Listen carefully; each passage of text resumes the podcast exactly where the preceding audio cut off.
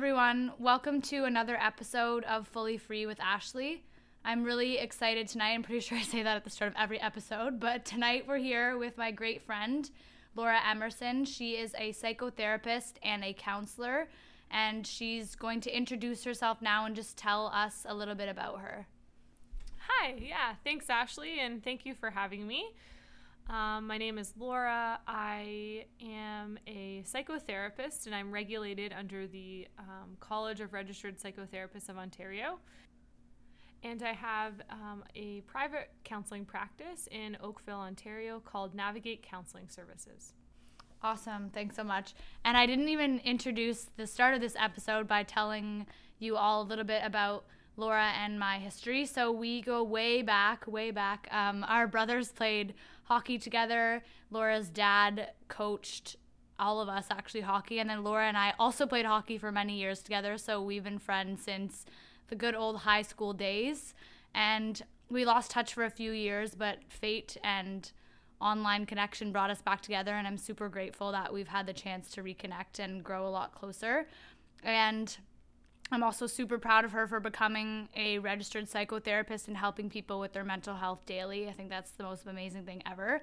And today we're actually going to be talking about mental health and its uh, relationship to self compassion, uh, emotions, and also diving into core beliefs and what those really are and uh, just bringing some insight into that, those topics. So we're really looking forward to that.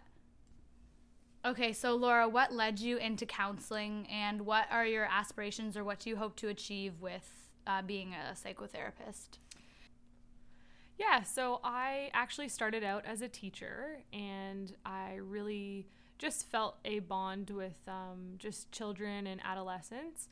But actually, through my work as a teacher, I started to just realize that there was a lot going on with kids behind the scenes.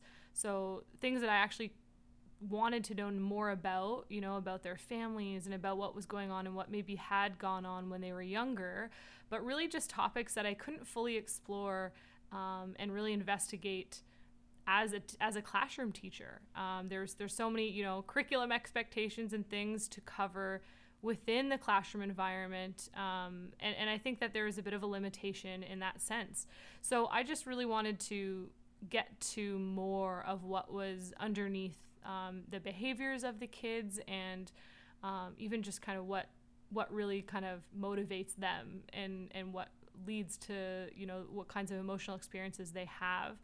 And then so from there i i actually had my own counselor and i would say that my work with my own counselor really inspired me towards the profession. Um, just having um, had work with her around some of my core beliefs and my issues and my history and just getting really to explore myself and, and start to understand myself, make sense of my story and my history, started to really lead me down this path of self discovery and towards wanting to also then be able to support people in the same way that my counselor supported me. And so I just really started to explore mental health and really get more of an understanding of just the the prevalence of you know challenges that surround mental health in our society right now.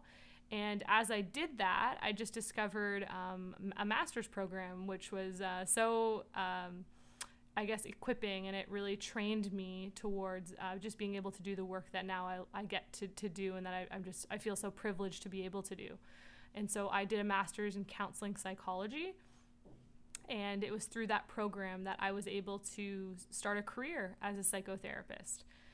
And to answer your other question, um, I would say that I really just want to be able to connect with people. And so, as a psychotherapist, I find that it's just a, a wonderful way and, and place for me to be able to do that, um, where I get to actually provide a space for clients to be heard and to be known and to be seen. And so those are some of the things that my counselor provided for me. And so I just feel so grateful to now get the opportunity to do the same for my clients.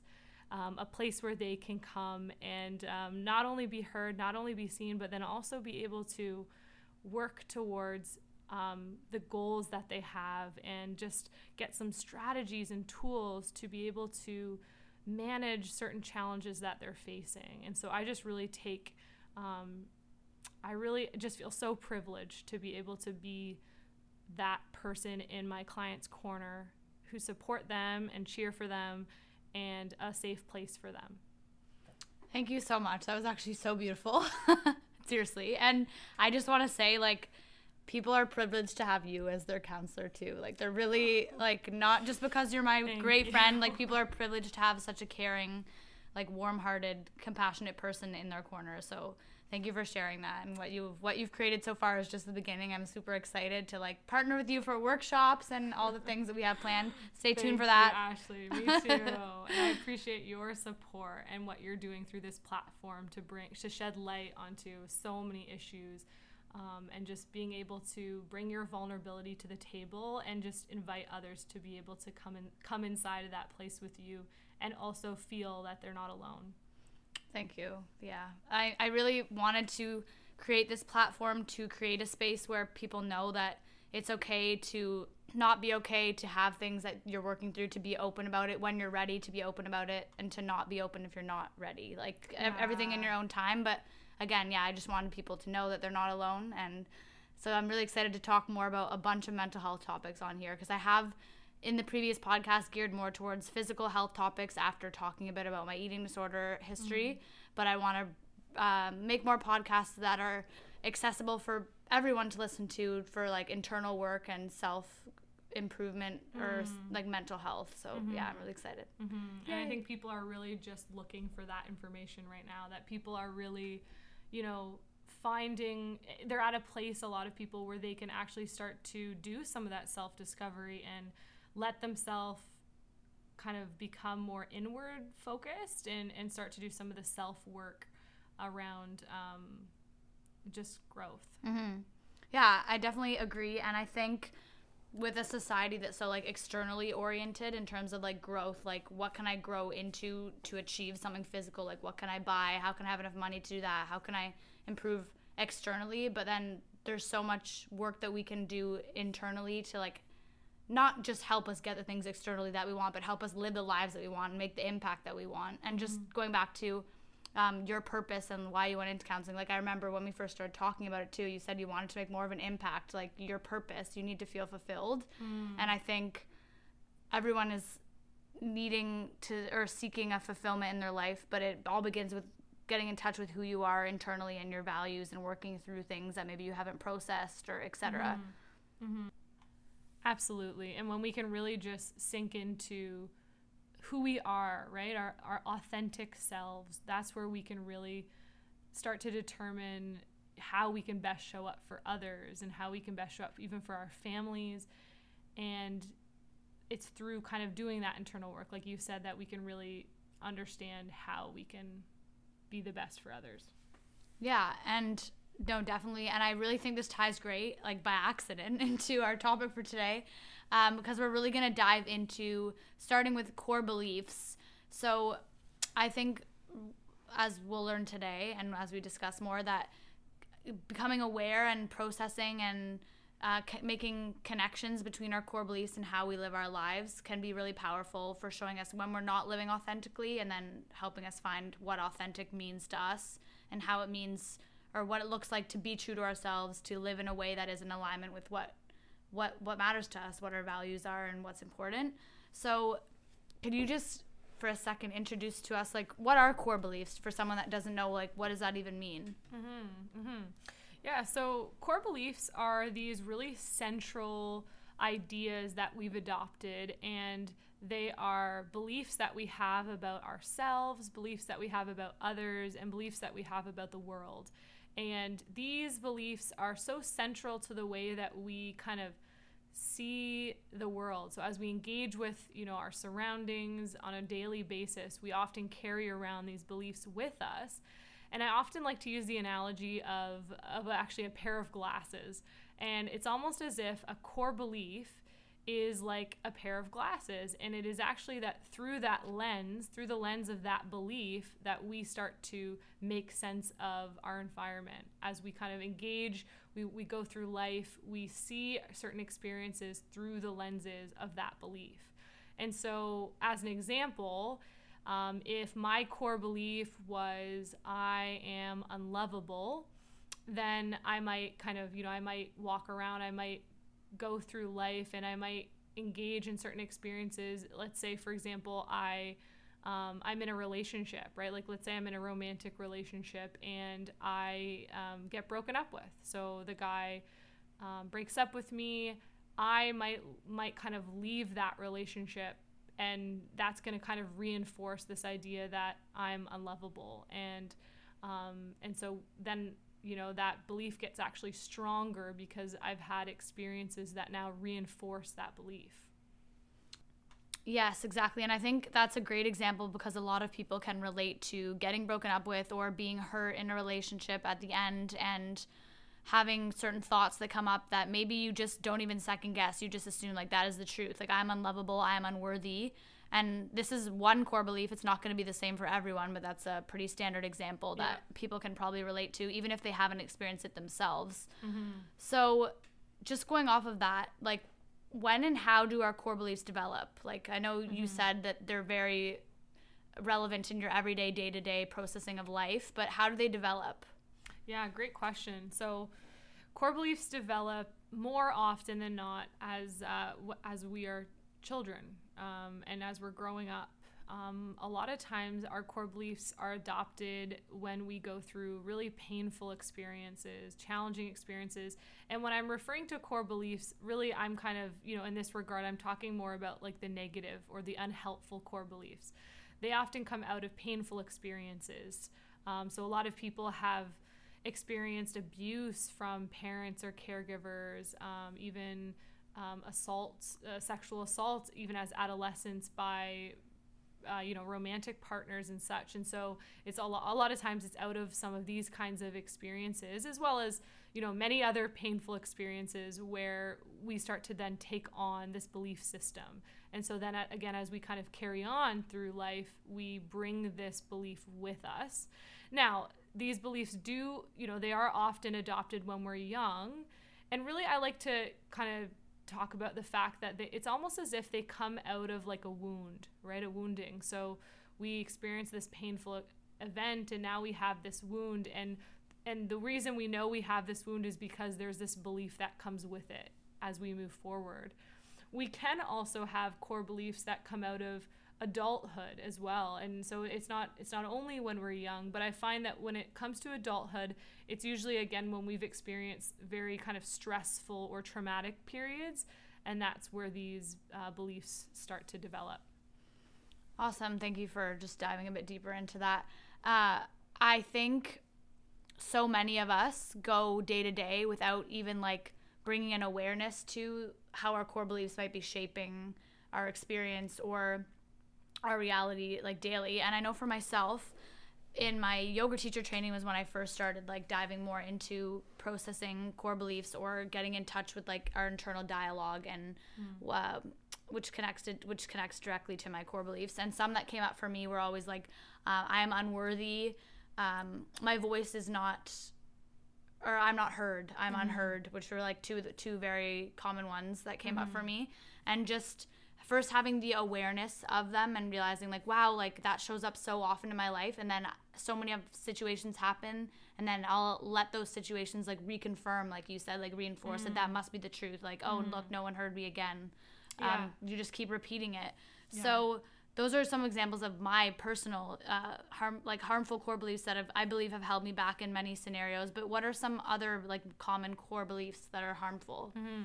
Yeah, and actually, I'm really glad you brought that, you know, that belief up, the I'm unworthy, because I will say that with the clients that I've encountered, and just, you know, I know that this is a very common core belief, um, but I've really just seen that come up time and time again that we have this, you know, underlying, strong, rigid kind of belief that we are unworthy. And, you know, this is really coming up in our world, in our society and I think when I when we really kind of dive into that a little bit, right, when we investigate it and kind of look into what what maybe is behind that, you can think back to growing up as children and how a lot of times we we actually are given affirmation and attention more often when we achieve something.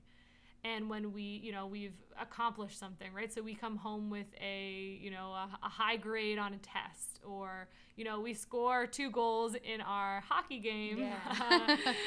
and uh, you know and so and then we st- we get the affirmation right? We get the applause from our parents or our caregivers the people that are close to us. And so what what happens is we actually start to then connect that with our worth right and it's it's not as often that we get the attention and we get the affirmation for just being right? For just solely not like not doing anything but just being who we are and just existing. We rarely get just affirmation and just attention for that. And so we often start to connect our worthiness to what we do right? Our our worth is connected to our do and what we really want to be able to connect is our worth to our be, right? That just being who we are is actually like we are worthy in that place. And now we do not need to actually do something to get worthy, to be worthy. We can't earn it.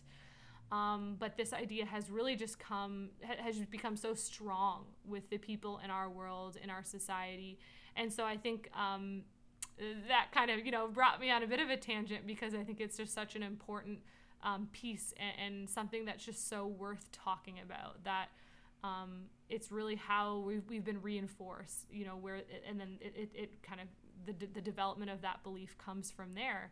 Um, and to, to kind of add on to what you were saying yeah there are several common core beliefs that many of us have. And so another couple examples would be i'm unlovable like i mentioned. There's also i find a lot of people have the people are not trustworthy, right? I find that a lot with clients who have been abused, who have been, you know, mistreated, who have been assaulted, who have experienced domestic violence and um, have just really been oppressed or exploited. And these people really start to believe that people are just not trustworthy.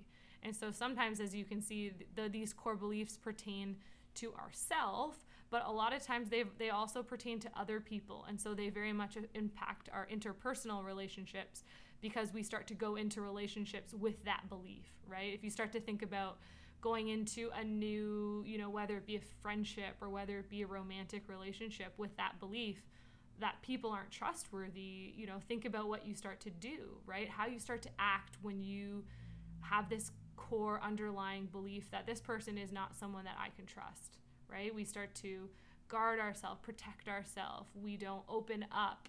And so you can really see the, you know, the potential consequences of this core belief in in the in the form of a interpersonal relationship.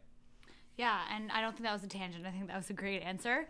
Um, just going into a relationship with the core belief that people you can't trust people. You'll just have your a wall up all the times. So like how do you ever develop like intimacy like sharing like trust? Like there's never a foundation to build anything off of.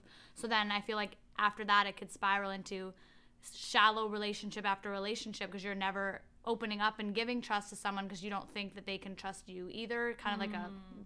ongoing cycle. Right right. Anyway i just and, yeah sorry and and just to add on that you know, I will just mention trauma as well, and that being such a significant factor, really, when it comes to some of these beliefs. Because, like I was mentioning, when someone has this belief that people can't be trusted, um, it, it's it's sometimes because they they actually still hold the effects of a relationship in which they were mistreated, in which they were maybe abused, assaulted, and in, in their body that their body actually remembers the trauma and what it felt like to be mistreated. And so it's especially hard for for for those of us in those situations where it's it feels so true to us that we cannot trust and that there's this like you know this massive fear and you know that fear is there for a valid reason because someone was tr- mistreated. They were not just mistreated they were you know abused. They were treated as if they were not human.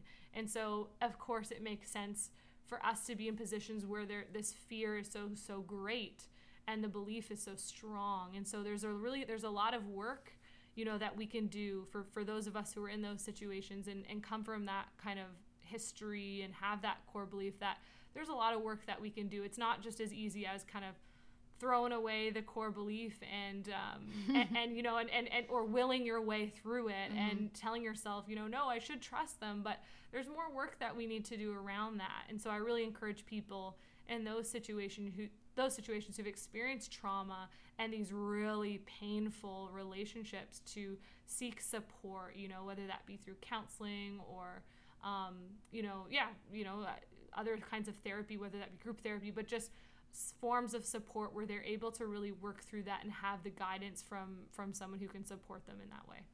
Yeah i think that's crucial to just um, recommend that people get support and not be afraid to to reach out to get support even if they don't think they need it or they think yeah people are just un- untrustworthy like i don't need help. Like it's it's getting really in touch with how you want your reality to be and how you want your relationships to be. And then like we started with saying doing the internal work and then realizing that maybe we need extra help to do the internal work to work through some of our experiences and mm-hmm. talk about them and mm-hmm. explore how they're impacting us now and how they're limiting our relationships can be so powerful even though it's so scary at the same time mm-hmm.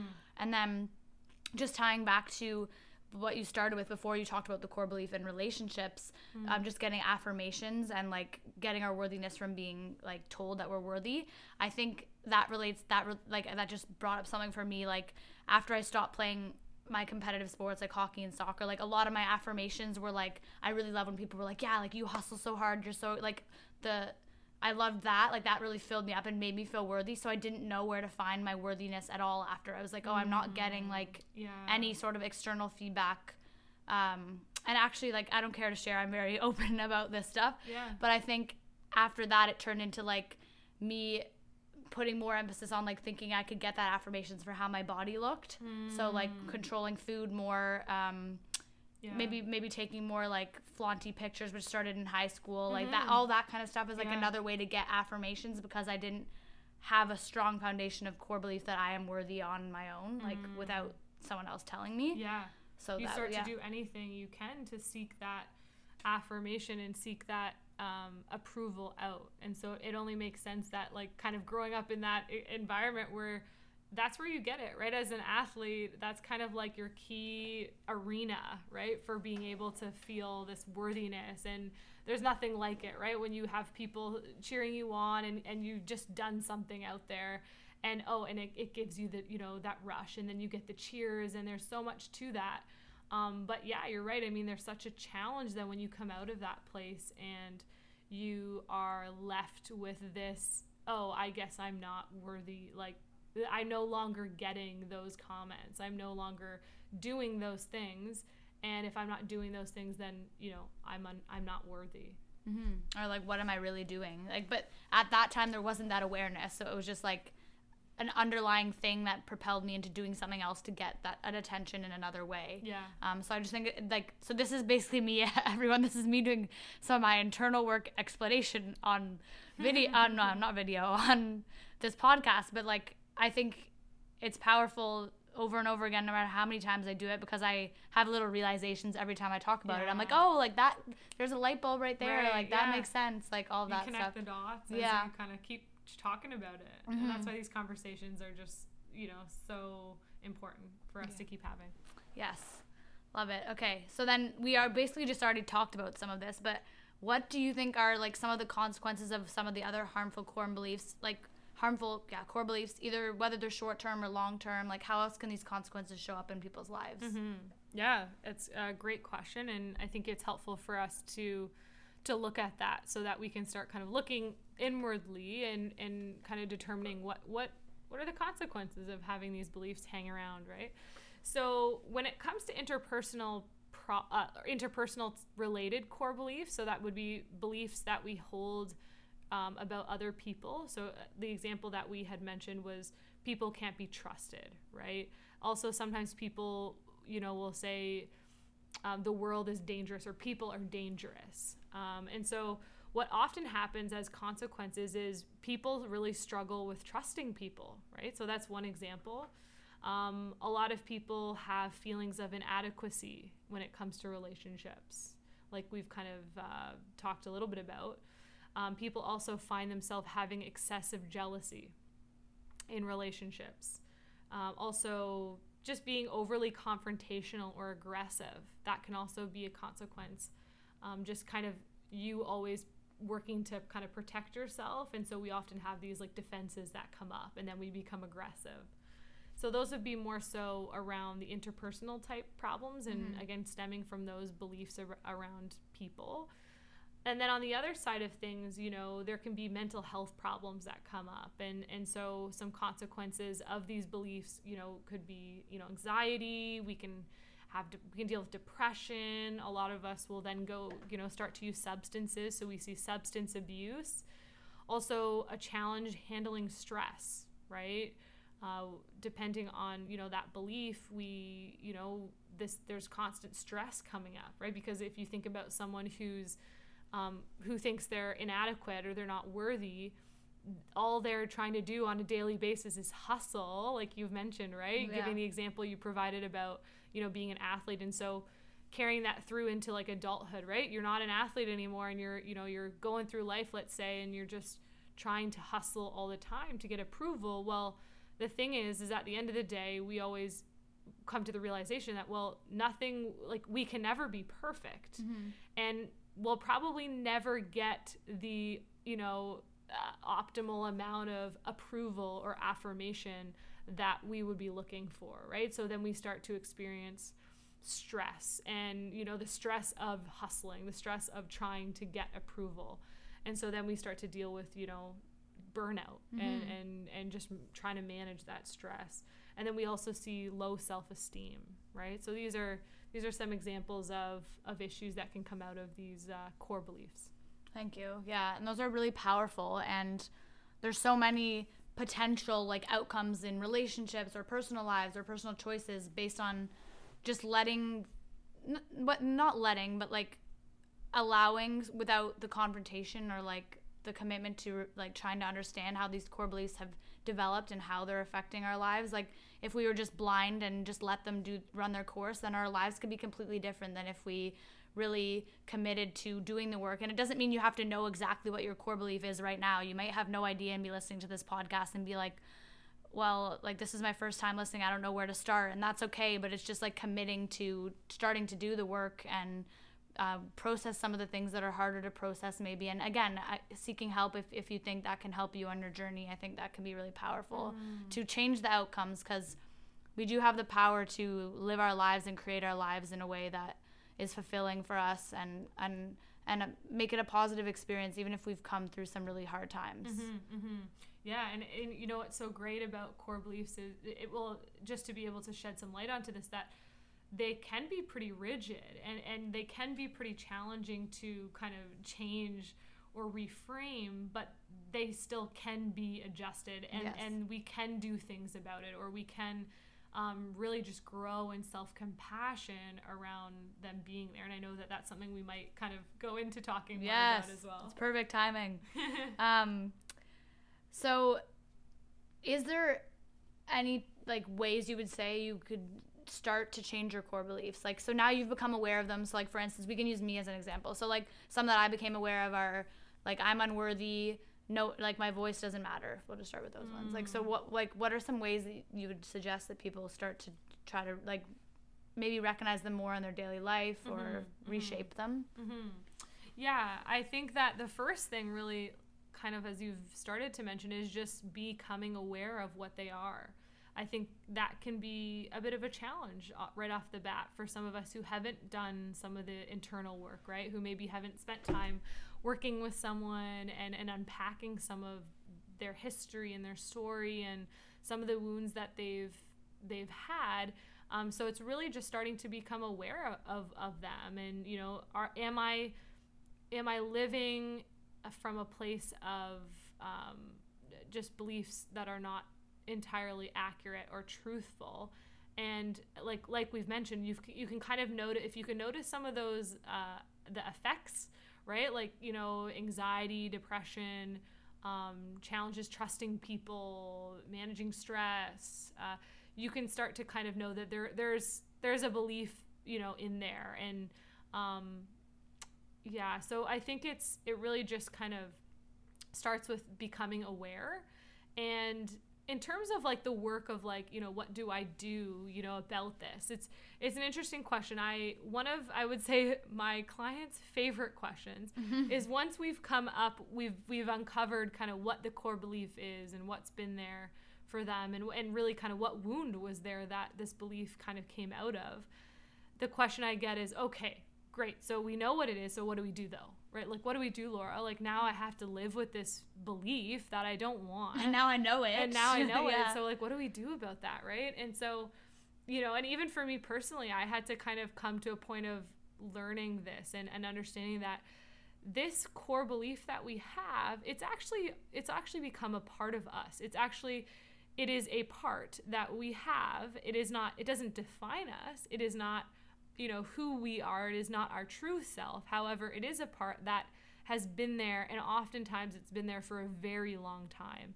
And so it's actually kind of a reframing of how we look at that belief right? It's it's when we have the awareness and when we know it exists and we know what it is what it feels like what are the consequences of it we can start to notice it and we can start to pay attention to its existence and when we can do that, when we can start to see it come up, you know, when we can actually see it become activated, right? Mm-hmm. When you mm-hmm. start to do this work, you actually start to like notice it, right? And like you can feel, oh yeah, yeah, I'm feeling the, you know, I'm unworthy. You know, I don't there know if you had that experience. Yes. Yeah, you can start to yeah. really see it, and and so once you have, once you can notice that that belief being activated, you can actually you're you can make the decision to not let it, you know, take over, right? Mm-hmm. To not let it, you know be in charge, not to to drive your bus and be the leader of your decisions or the leader of you and how you be in those moments.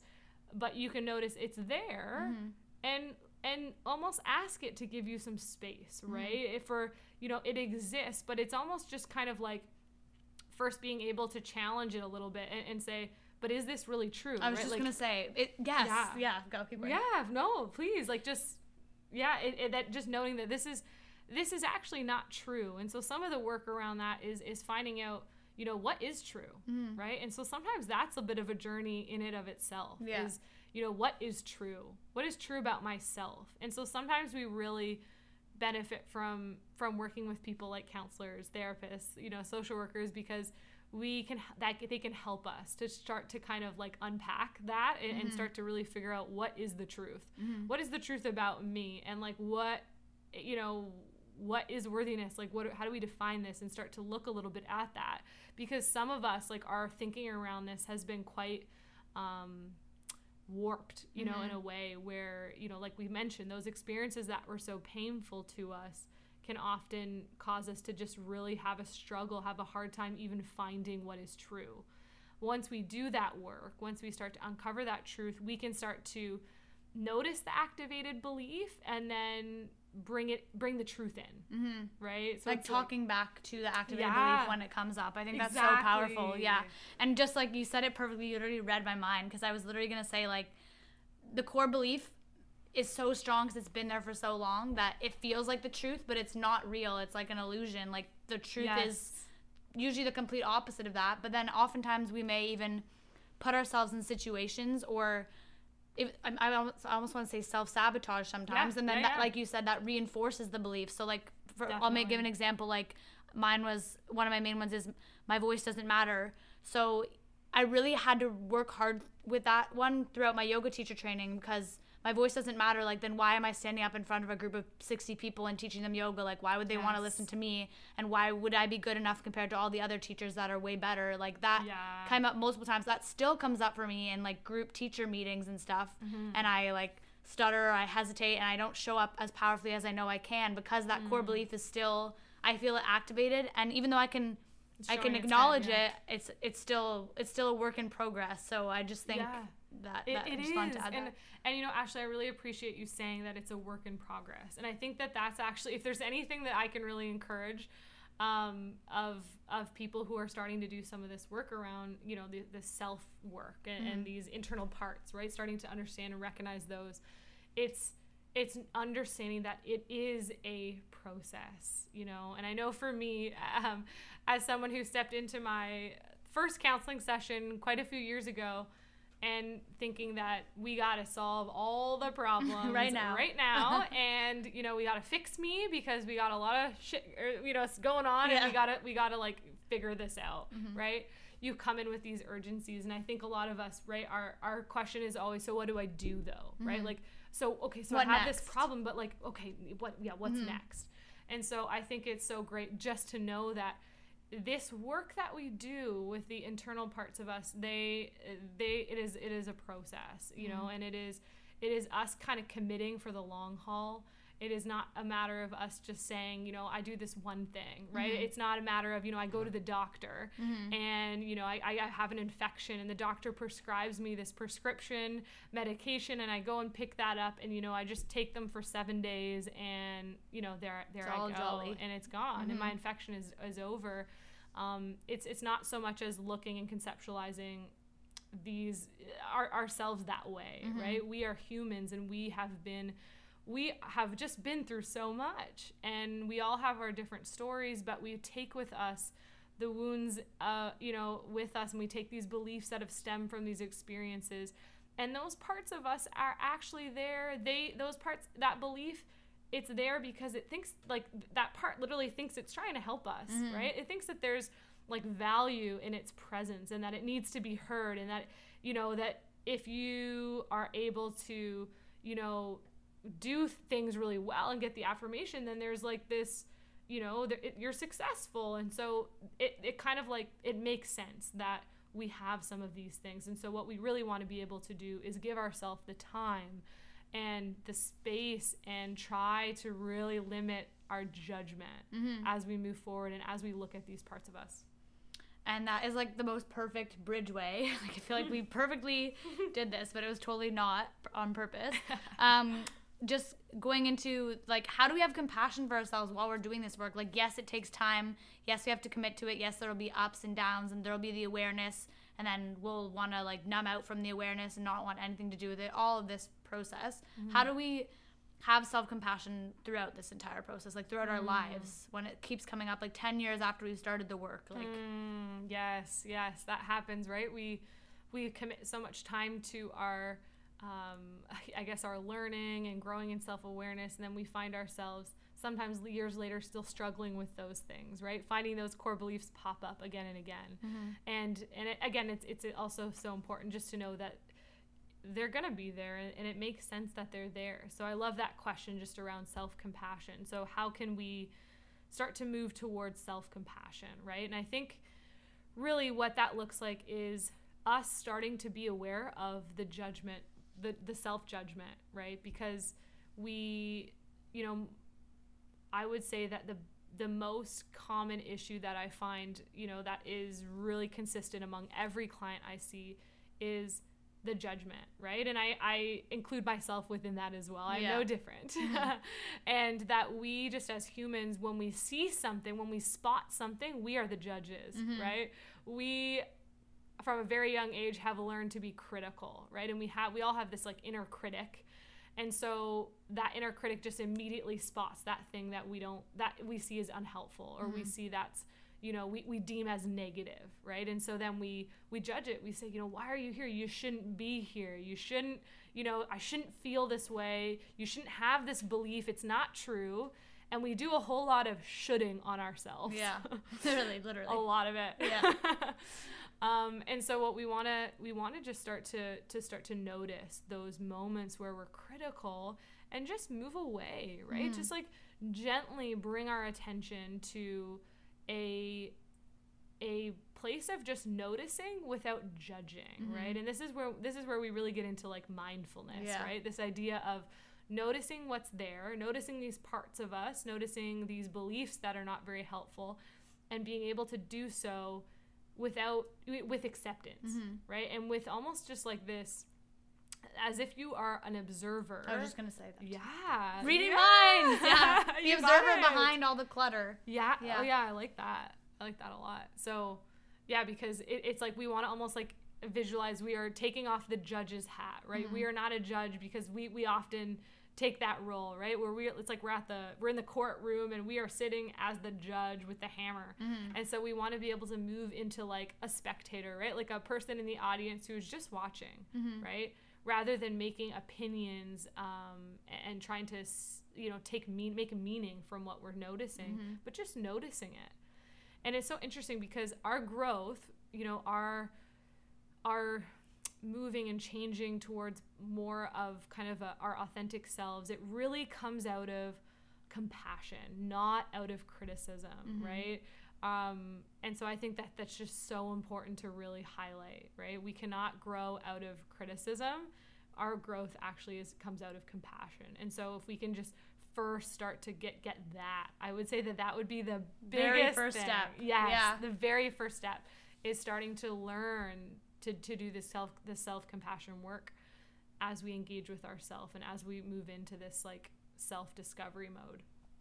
Yeah, because even if you think about like the power of the core belief, like let's say you finally become aware of one, like you've been doing some work, but then all you do is respond negatively. Like, let the, my I'll just use my example again. It's so easy for me to talk in examples. Like, okay, my voice doesn't matter. So then I realize that comes up for me, and then I go, oh, you're stupid. Your voice does matter. Like that doesn't help. Like that's just being mm, negative. And yeah, I recognize the core belief, but I'm not really gonna grow anywhere or change anything or show up mm-hmm. differently if I'm talking to myself negatively instead of just observing it and feeling it and being okay with it and recognizing how if I let that core belief determine my next decisions or my actions, how that could lead me somewhere that I don't really want to go and then instead mm. how can I try to tap into the truth and mm, that begins with like having the patience and the slowing down and the self-compassion. Yes. Yeah. Yes, I love the way you put that. And and you're right. It, it you know, I love that example that you you notice it and then it's like, "Oh shit, what are you doing?" Like, you know, you ah, you should have, you know, and then what do you feel, right? You- Yeah. You,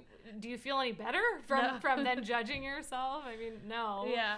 So being able to, yeah, just kind of step away from that judgmental lens that we that we tend to like kind of look through and see things through. Yeah, perfect. And then that like goes directly in hand with how we were just going to touch on like the same way we judge our core beliefs, we tend to judge our emotions. So mm. like we've grown up from a young age, I'd say, labeling certain emotions as good versus bad. Like you want to say like joyful, happiness, excitement, like you might label those good. Like anger, sadness, you might label bad. And it's kind of like a consensus that we all just kind of pick up when we're kids. And then as we grow up, we label it as bad. So like if we're feeling maybe sad about something, it's like then we judge ourselves for feeling sad. So just the same way we have the core beliefs judgments, we also judge our feelings. So Yes. how do you think as a society we've perpetuated this idea that some emotions are good and bad? Yeah, that's a amazing question. I love these questions. Me too. So, um, because they're so important. Yeah. So Yeah. I just get like really Excited. excited, hearing them. Yeah, yeah. You know, it's it's so interesting, and I love that whole like l- the labeling we do of emotions. Right? It's it's okay. Even just that whole like phrase, "I feel bad." You know, it, it's there's no, it's not even an emotion. It's just bad, and but we we all know what that means, Mm-hmm. Yeah. right? We all know that if if you're feeling bad, You're not happy. right or something. yeah right and if you're if you're feeling bad it's probably sad Mm-hmm. you know or angry or you know and so we've really started to uh, differentiate emotions and, and labeling them. You're right. Like you know these emotions are good and those are bad. And so of course if we label things that way we're going to see them in that light when Mm-hmm. they start to show their faces and when we start to notice them inside of ourselves or even inside of others right? Even in if you think about parents right? They they start to see their child who's really you know dysregulated who's angry who's sad and you know then what happens? The parent also starts to you know experience some of those kinds of feelings and starts to judge the child for having those feelings. You know you shouldn't feel that way right? We start to do a lot of shooting on other people Yeah. as well. And so um, we really want to start to just emotions are emotions right? We all we all we almost want to have to we have to kind of like unlearn do you know what i mean? Mhm, like yes. unlearn these, some of these things and start to notice that actually those emotions that we've started we've deemed as bad emotions right or wrong or negative you know and, and i have to say i'm 100% someone who who used to view them that way Yeah. you know not that long ago i saw those emotions as you know negative and we gotta like push those out of the way we Do don't everything to keep busy to avoid them. Yeah. Yeah. So, you know, I'm the first one to know that that's, you know, that's a tough kind of unlearning to do. Mm-hmm. But just doing some of that work so just starting to see just emotions as emotions and and actually those emotions like i said that we were we really deemed as bad or wrong you know like you were mentioning anger sadness maybe even guilt Mm-hmm. jealousy it's so interesting because those emotions are so natural and so healthy and they actually have a very important role Mm-hmm. so all emotions have a function right and they have a role and really what i like to say is that we can view emotions as if they are signals right um, I like to sometimes explain them as notifications, right? If you think about, you know, a smartphone and how when we get a message that comes up on our phone, kind of on that home screen, we just see this notification that comes up, right? And we want to start noticing that they, they're actually there to tell us something, right? There's a reason why that, that emotion has, has come up. Mm-hmm. And so when we view it from more of a curious, you know, side of things, so right, when we approach it with curiosity as if it is like a message on our, you know, a notification that came up on our phone, where we we have to like open it up right? We have to open the message. We have to like unlock the phone. You know i know for me i have a password. So you know i'm you know i'm really getting into this analogy. Um That's but okay, I love you have to open your phone and you have to like take a moment to like take it in read it. Like what does it say? And so we want to do the same thing with our emotion right? Rather than just saying it has to be you know labeling it as as something Mm-hmm. making an opinion about what it is but noticing that oh this is actually here for a reason. And it is actually when we feel those emotions when we allow those emotions to come in and we invite them in um, without letting them you know w- without becoming over identified with them or without letting them take over right? Because we obviously we're gonna have a balance here. We're not trying to um, let them run us or be yeah. the leaders of our life just like we don't want our core beliefs to like be the leaders of our lives or be the, the drivers of our bus. We can just start to let them come in though invite them in a little bit with curiosity right? Taking that judge's hat off um, removing that judge's hammer and just seeing them as emotions rather than as good or as bad. Yeah, and I think that is equally as powerful to what we're talking about with core beliefs because we have emotions every day, not only with like not only in regards to our connections with other people, like in like something might come up for us, or whether it's something with ourselves, with our learning that we're doing, anything. Like there's so many things that can come up, and emotions. I think for myself, I know for a fact I labeled like anger as bad. So like it doesn't mean that now that I'm opening myself up to feeling anger that I'm going to be outwardly angry with everyone and like mm. aggressively angry, but I think it would have been powerfully powerful for me when I was younger to have been taught a little bit about how to feel feel anger and be okay with communicating it in a, in a healthy way because I think I've realized personally that when I'm angry and I and I would I would like to talk about it, I honestly don't even know where to begin because I'm just so used to like shunning the anger. Like, no, you shouldn't be angry. Like, avoid Yeah. conflict at all costs. No it anger. Bye bye bye bye. No, like so that can just tie into like how can we help our children and our youth or even adults like if they if they're learning this too but like starting at the young malleable age of little, little young Yeah. ones like how do we help them learn about the power of all the whole spectrum of the emotions and how it's okay to feel them all and talking about all that Mm-hmm.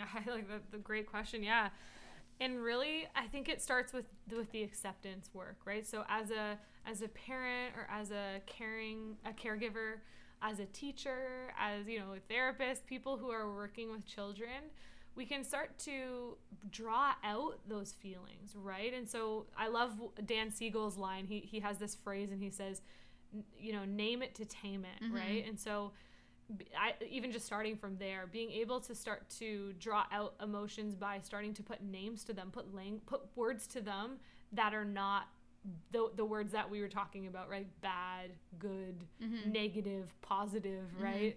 Not nothing that has like a judgment mm-hmm. attached to it. Just sad. That is, you know, that's the word that describes that. And so starting to teach them and develop this emotional intelligence, helping them to develop this emotional intelligence so that as they move forward, they're not starting, they're not, you know, going down this path of, of self judgment ar- around their emotional health. Um, or around their emotions, Yeah. but being able to, to become more emotionally healthy by accepting those emotions as they come up. So really just letting them drawing those out and, and as the caregiver showing acceptance of when a child feels those emotions as a parent as a caregiver as a teacher accepting that they're feeling that way rather trying to rather than trying to change it Mm-hmm. Validating them. that's right because think about it this is what we do when a child feels sad when they feel angry what Don't we try sad. to do don't be yeah that's right, Yeah, right I still do it. right you know be happy Yeah. right so we're we're already putting this expectation on them that Yeah. that feeling is not okay This is more We should- unlearning we have to do. yeah right and so there's kind of a lot there that we could probably talk about for hours Yeah. but but that's i think where it really where the the power is and i think you're right is starting from that young age Mm-hmm. starting to kind of do things differently now with our young young you know ch- children out there Yeah. Youngins, yeah yeah, and even like I think I, I love that name it to tame it, and then also like helping them bring awareness to how it feels in their body. Like when you feel sad, like where do you feel it? Like yeah, do, like love that when I feel sad, like sometimes feels like there's a weight on my chest. Like that's just an example, but I- Yeah. like giving them the space to like say how it feels and be able to label how it feels in their body, so then they can have a connection to their bodily experience when they experience emotions, Mm. and then as we keep going, like knowing that it's okay to feel sad, like sit with it, feel that for a bit, like what is coming up for you, like holding the space instead of trying to, oh, here's a lollipop, feel better, it's fine, Yes. like all of that, Yes. like covering up. distraction Yeah. right oh you know just look over here you know and uh, isn't this interesting What's that? Yeah, yeah. Yeah, and it's so interesting because then when you think about it, when these kids start to feel those other feelings that where we've deemed them these good, you know, feelings, which again we're trying to kind of eliminate that, but those feelings like happiness, what do we do? Well, we start to celebrate that, right? So we start to affirm those like happy feelings, and we're like, "Woo, yeah!" Like, and and yet we do very we, we respond very differently with those other feelings. Mm-hmm. We, we've kind of put them out in this box of like, let's avoid them and um, What let's can we do to make you feel the opposite? That's right. Yeah, all of that. Ugh, amazing. okay, well, we've actually been talking for 50, 52 minutes. Wow. Yeah, and I think we could keep going, but I think we've got a lot in for today. And I just want to say thank you so much for this lovely chat. I mean, we talk about all this stuff in our spare time anyway, so like Yeah, we figured we, we need to do do. a podcast so maybe other people can tune in and hear some of what we like to talk about. Yeah, no, and it's so great that we have this uh, this space to be able to to talk about these things that are just so important and so meaningful in our world. Yes, I agree.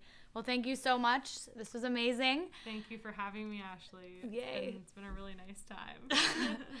Okay, thanks everyone for listening. That's it for tonight. I'm super grateful for Laura and all her support on my podcast and everything that I'm up to in my life. I feel very fortunate to have such a wonderful friend.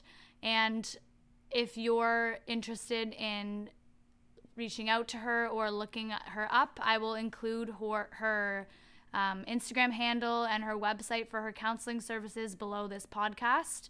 And in the next coming weeks, I also have a few exciting other guests on the podcast, so stay tuned for those topics. I won't release them right now, but they're very exciting. Uh, and we are filming, recording this podcast during coronavirus or COVID 19. So I just wanted to extend uh, my love and support for everyone out there who's struggling, whether it be mentally, physically, financially, or going through anything like that. Um, thinking of you all, and I can't wait for you to tune in next week. Thank you so much.